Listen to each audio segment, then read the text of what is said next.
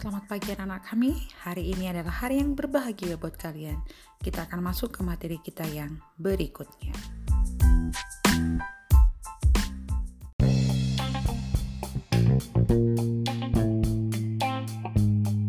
Kita akan masuk ke materi kita sambungan minggu yang lalu. Minggu yang lalu Ibunda menerangkan tentang yang dinamakan proses interaksi sosial. Proses interaksi sosial ada dua, ada asosiatif, ada disosiatif. Minggu yang lalu, Ibu sudah menerangkan ada tiga dari empat proses asosiatif. Yang pertama sekali itu tentang yang dinamakan kerjasama. Yang kedua ada yang dinamakan akulturasi. Yang ketiga yang dinamakan dengan asimilasi. Masih ingat ya karena sekarang kita masuk kepada materi kita yang keempat pembagian daripada proses interaksi sosial yang asosiatif yaitu yang keempat akomodasi. Pembagian daripada akomodasi ada beberapa poin. Yang pertama, ada yang dinamakan dengan koersi. Koersi adalah penyelesaian masalah dengan cara kekerasan. Penyelesaian masalah dengan cara kekerasan contohnya perbudakan, penjajahan, dan lain sebagainya. Kemudian yang kedua, adalah kompromi. Kompromi adalah menyelesaikan masalah di mana pihak yang bertikai mengurangi tuntutannya masing-masing. Di mana pihak yang bertikai mengurangi tuntutannya masing-masing. Contohnya komprensi meja bundar. Kemudian yang ketiga, arbitrasi ini sering kali keluar di ujian nasional dan SBMPTN ya. Arbitrasi adalah menyelesaikan masalah di mana pihak yang ketiga ya berhak mengambil keputusan. Menyelesaikan masalah di mana pihak yang ketiga berhak mengambil keputusan. Contohnya wasit, hakim, ya, BBB dan lain sebagainya. Yang berikutnya adalah mediasi.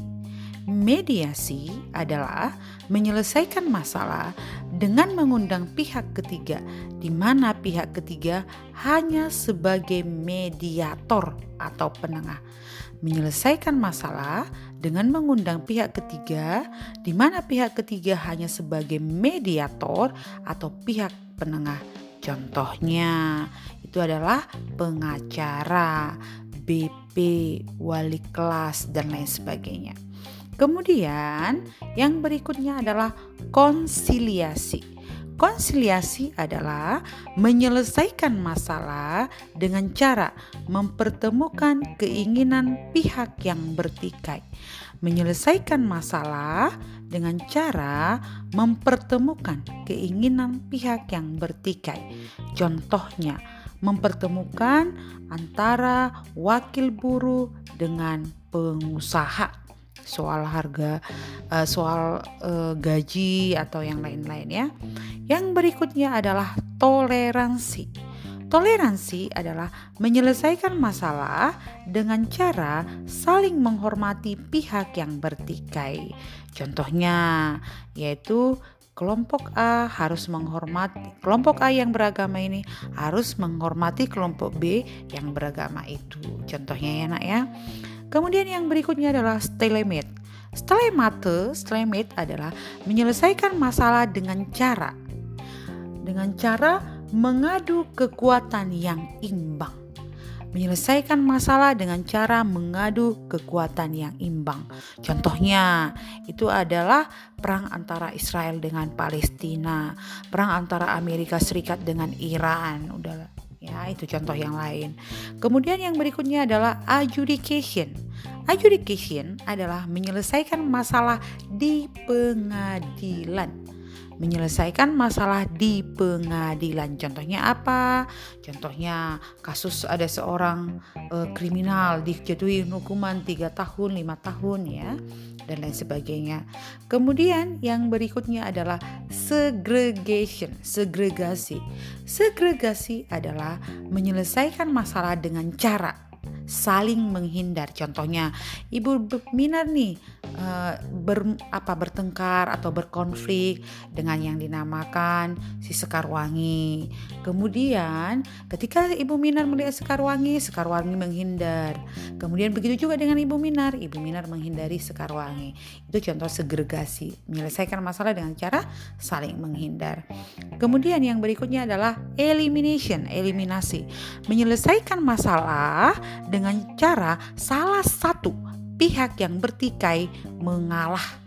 Salah satu pihak yang bertikai mengalah, mengalah karena terpaksa atau mengalah karena demi kebaikan, ya ini sering terjadi di dunia ya karena ini. Kemudian yang berikutnya adalah domination atau dominasi. Dominasi adalah menyelesaikan masalah dengan cara salah satu pihak mendominasi. Berarti hampir sama dengan apa nak? Eliminasi tadi. Berarti orang-orang yang berkuasa ini biasanya kan. Yang berikutnya adalah majority rule. Majority rule adalah menyelesaikan masalah dengan cara voting atau mengambil suara terbanyak menyelesaikan masalah dengan cara voting atau mengambil suara terbanyak. Yang berikutnya adalah konvensi. Konversi adalah menyelesaikan masalah di mana salah satu pihak bersedia mengalah dan mau menerima pendirian pihak lain. Menyelesaikan masalah dengan uh, di mana salah satu pihak yang bertikai mau mengalah dan dia dapat menerima pendirian pihak lain. Berarti ini ada kedekatannya dengan cara yang eliminasi tadi. Hanya kalau yang eliminasi bisa itu dengan cara yang sukarela, bisa cara tidak sukarela. Tapi kalau konversi benar-benar sukarela, berarti demi kebaikan mengalah dia. Memang itu baiknya ya nak, mengalah demi kebaikan. Yang terakhir adalah genjatan senjata. Genjatan senjata adalah menyelesaikan masalah dengan penundaan permusuhan dalam jangka waktu tertentu. Penundaan permusuhan dalam jangka waktu tertentu. Contohnya, pihak-pihak yang bertikai saling meletakkan senjatanya. Oke, sampai di sini ada yang mau ditanya, Nak? Paham? Paham ya? Oke, kalau kita sudah menjelaskan tentang proses asosiatif ada empat, sekarang kita masuk ke proses disosiatif. Proses disosiatif itu ada tiga. Yang pertama, ketika ada proses di tidak Sosiatif berarti tidak ada kerjasama di sini. Ketika ada proses disosiatif, ketika hal itu terjadi satu, terjadinya persaingan. Kalau persaingan itu sehat, akan terjadi proses disosiatif? Tidak. Tapi apabila persaingannya tidak sehat, ya nah, lambat laun persaingan itu akan melahirkan apabila dia tidak sehat ya nak akan melahirkan yang namanya kontravensi. Kontravensi adalah proses di antara persaingan dan konflik. Berarti dia di tengah-tengah. Proses di antara persaingan dan konflik. Dia bersaing, tapi karena nggak sehat sudah mulai ada bibit-bibit konflik. Kemudian yang ketiga, yang ketiga adalah konflik, konflik atau pertentangan. Konflik atau pertentangan itu adanya yang dinamakan proses memenuhi tujuan antara individu dengan individu, individu dengan kelompok atau kelompok dengan kelompok yang menyatakan dirinya benar. Aku yang benar, aku yang uh, betul gitu. Di mana bentuk-bentuk konflik ini banyak sekali. Akan kita pelajari nanti bentuk-bentuk konflik di kelas 11. Oke, inilah proses asosiatif dan disosiatif. Ada pertanyaan anak-anak ibu? Paham ya? Ya, jadi materi kita kuis minggu depan sampai yang ibu jelaskan hari ini.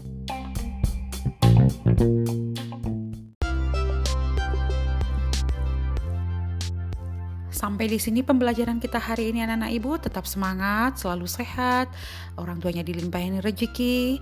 Jangan lupa minggu depan kita kuis dari bahan daring 9, 10, dan 11. Sampai jumpa pembelajaran berikutnya. Semangat!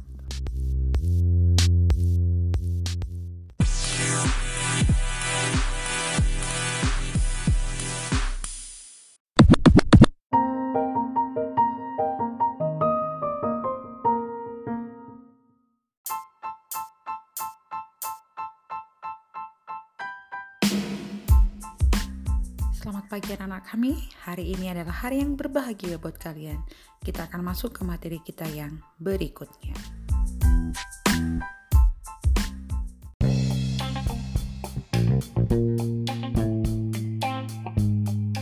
Kita akan masuk ke materi kita sambungan minggu yang lalu. Minggu yang lalu Ibunda menerangkan tentang yang dinamakan proses interaksi sosial. Proses interaksi sosial ada dua, ada asosiatif, ada disosiatif. Minggu yang lalu, Ibu sudah menerangkan ada tiga dari empat proses asosiatif. Yang pertama sekali itu tentang yang dinamakan kerjasama. Yang kedua ada yang dinamakan akulturasi. Yang ketiga yang dinamakan dengan asimilasi. Masih ingat ya karena sekarang kita masuk kepada materi kita yang keempat pembagian daripada proses interaksi sosial yang asosiatif. Yaitu yang keempat akomodasi. Pembagian daripada akomodasi ada beberapa poin. Yang pertama, ada yang dinamakan dengan koersi.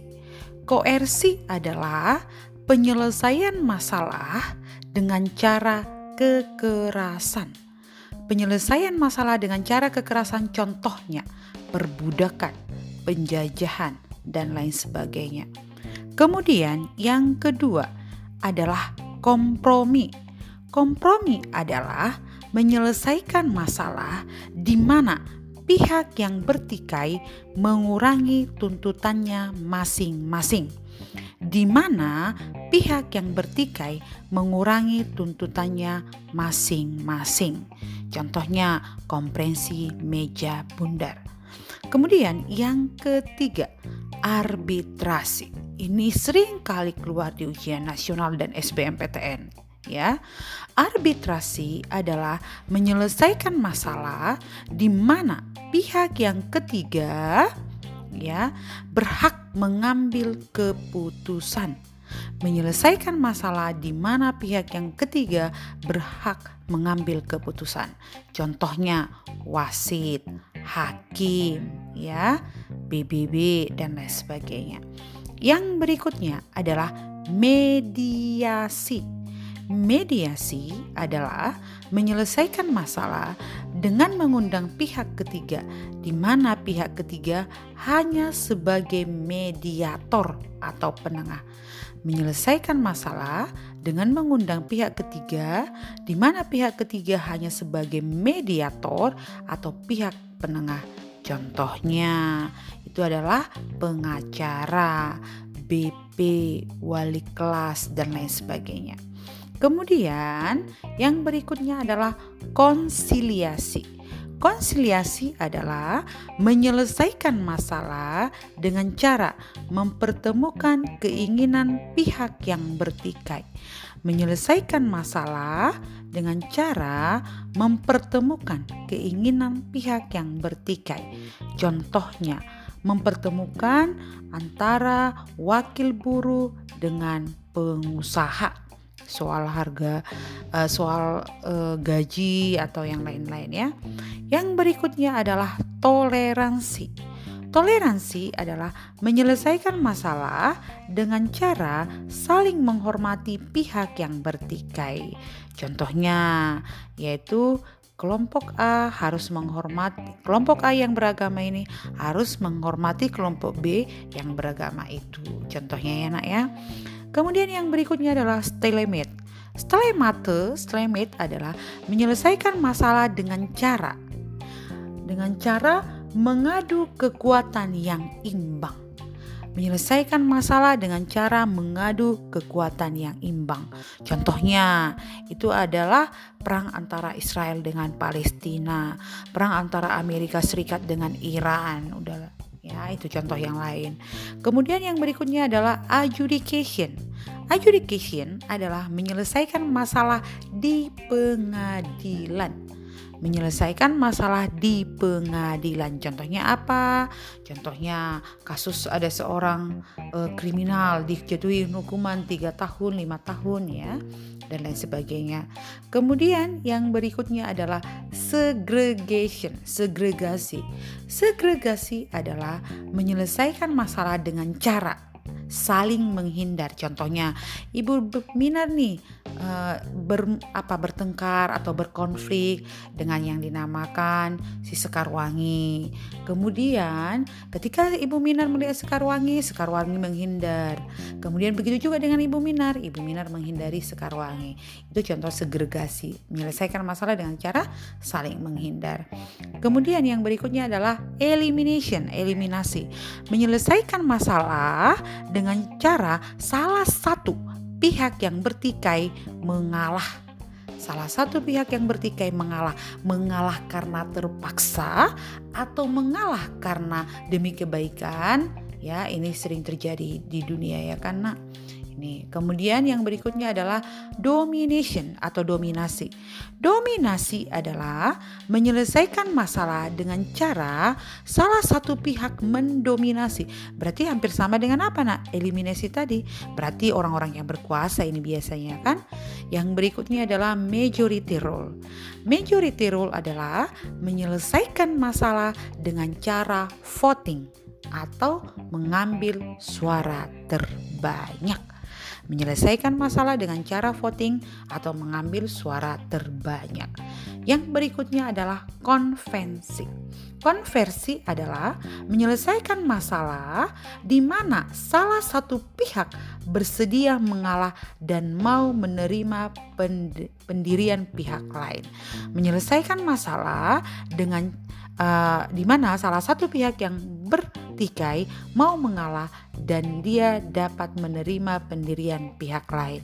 Berarti ini ada kedekatannya dengan cara yang eliminasi tadi.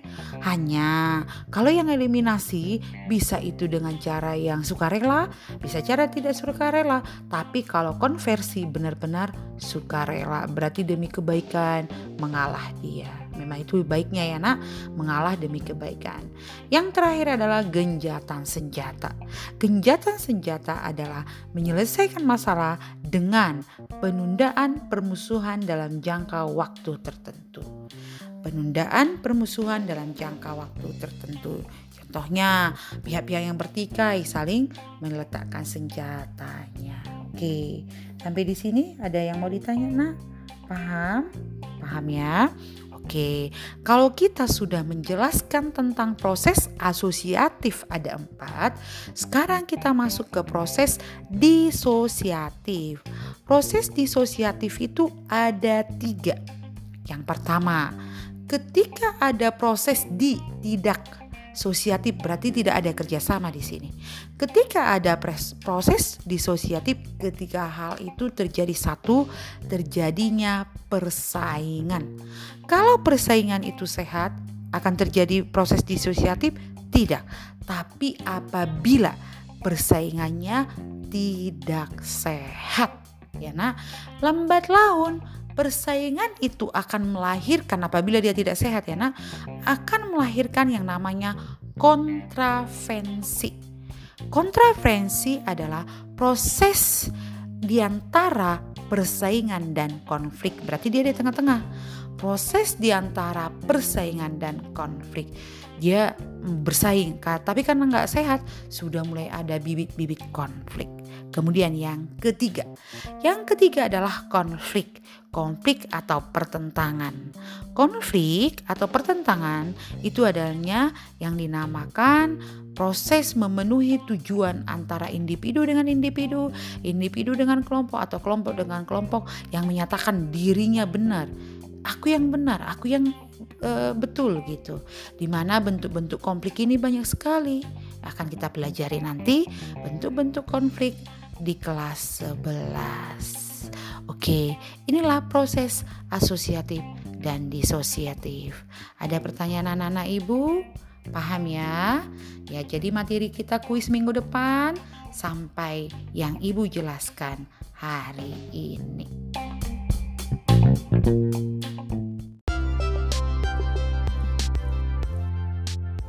Sampai di sini pembelajaran kita hari ini anak-anak ibu tetap semangat, selalu sehat, orang tuanya dilimpahin rezeki.